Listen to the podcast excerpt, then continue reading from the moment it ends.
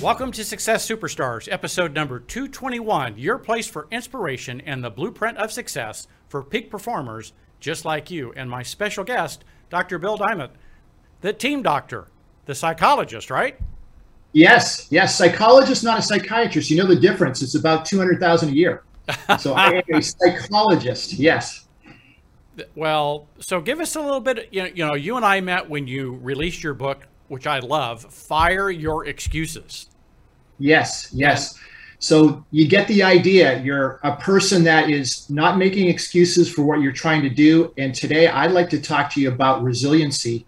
And this has been the subject of some 850 presentations over the last couple years. And so more and more I'm known as the team doctor, the resiliency expert.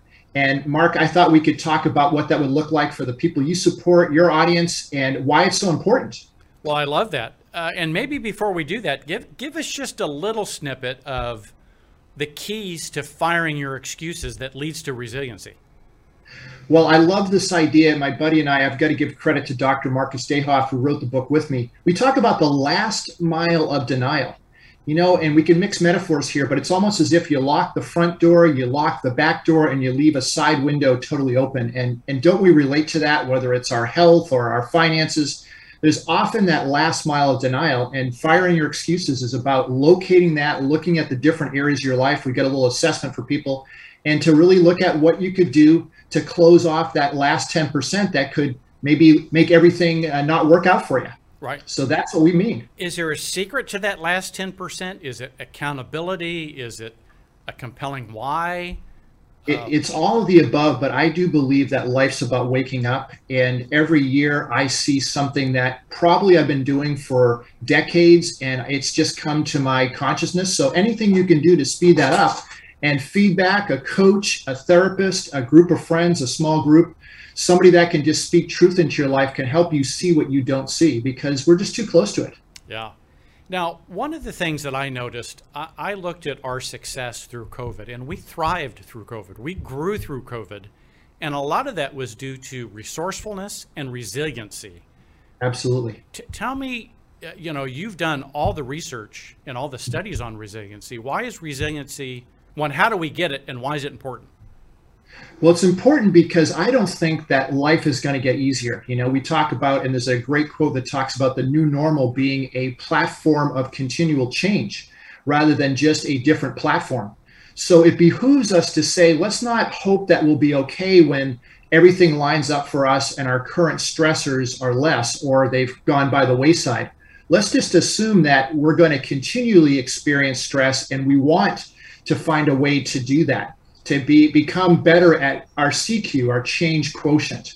And there's definitely some ways to do it. I think the number one way is if you can't lower what's coming at you, you have to increase your support, your connections. And I know, Mark, you're all about that with what you do and how you develop your teams, but it's huge. Um, we need, according to a study out of UCLA, we need three to four authentic contacts a week. And it can't all be that person that you're with your best friend or your married married partner or significant other. If it is just one person it just gets weird. We need three or four people that will speak truth and support us. So that's the key starting place for resiliency and why it is important. And that can happen in small group settings. Absolutely. Um, uh, networking events all kinds of different uh, ways. Uh, what have you found in your work through COVID? Um, as people have, let's say, sheltered down and now we're opening back up, it, it, has that had some some uh, tsunami effect?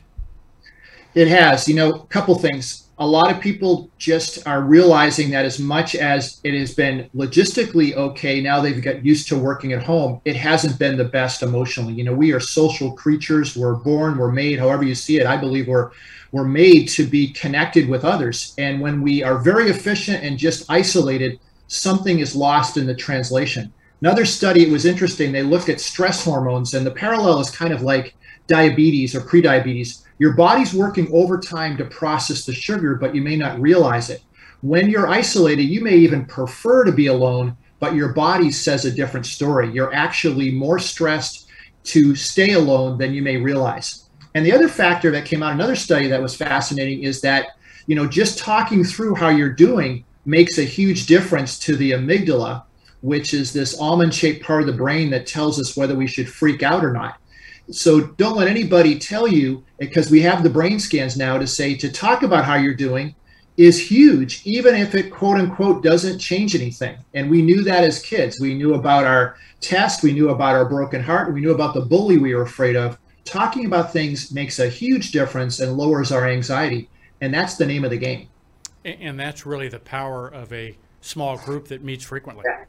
Absolutely. Yeah. I'm a huge proponent of that. Well, you know, at JPAR, we have small groups all over the country at jpar.re slash groups. And if you're one of our JPAR associates, you can join a book club that meets weekly. You can uh, find a local uh, meetup, uh, all of those kind of things at our group site. Well, uh, Dr. Bill, as, as you think about moving forward, as you think about the big message you want to leave with the audience, what would that be? Well, couple things. First of all, if you are not aware of your own resiliency and let your anxiety run wild, and some of it's genetic, but there's a lot we can do as we begin to talk about this here. You're going to choose small goals without even knowing it that don't stress your anxiety. Nobody that is at an eight or nine or anxiety or allows themselves to be at that level um, goes after big, audacious goals they tend to choose things that are smaller. So it behooves us to get whatever help we need to be able to lower that anxiety, whether it's with a therapist or in a group setting or just talking through things, so that you will not unwittingly go for smaller goals than you would normally go for, or say it's not the right time. The other thing I want to talk about, Mark, if we have some time, is to talk about post traumatic growth. And I'd love to talk to you about, about that uh, as we think about what are some blessings for going through what we've gone through, even though it hasn't been something none of us have really wanted. Well, you know, post traumatic growth uh, uh, is a new concept and something we haven't thought about. And we've really, over the last two and a half years, you know, gone through some pretty significant trauma together. Absolutely, uh, absolutely. and so, so post traumatic stress is very real. Yeah, but what, so is post traumatic growth. Well, what we find is that 80% of people go through post traumatic or experience post traumatic growth. A smaller number, less than half of people who go through trauma, which is very interesting, experience PTSD. But there are five things that we found that are fascinating. Um, you can probably resonate with this over the last two years, you and your teams. Your values have changed. What's important to you has changed. Mm-hmm. Your relationships have been defined. Some people have become closer, some people have uh, fallen away um, our sense of opportunity. And I think that you have said about JPAR is that you have thrived in many ways because there is opportunity in times of trauma for us. Once we move through that initial phase, we begin to say, I'm still healing and grieving, but are there some takeaways, some opportunities? And we come away with the fourth thing is that we do become more resilient. And finally, it affects our spirituality. I'm a Christian guy. You may be from a different background. You may define it differently, but tough times do make us think about these existential, even inter- eternal questions mm-hmm. and begins to redefine who we are. And so while we go through something that we would never wish for, we come out a better person if I say you grieve your losses, you grieve your trauma, and then you look for post traumatic growth. That's the key. Wow, what a powerful concept. Well, I know we're going to have you on a couple webinars coming up uh, for uh, for yes. our network, and I can't wait for those. But uh, really appreciate you coming on and sharing some insights. Very, very powerful for us today. Well, my pleasure, Mark. I look forward to seeing you again. Thank you, everyone. Have a great rest of your day. All right, and that's a wrap on this episode. Until we see you again, may your choices reflect your hopes and not your fears.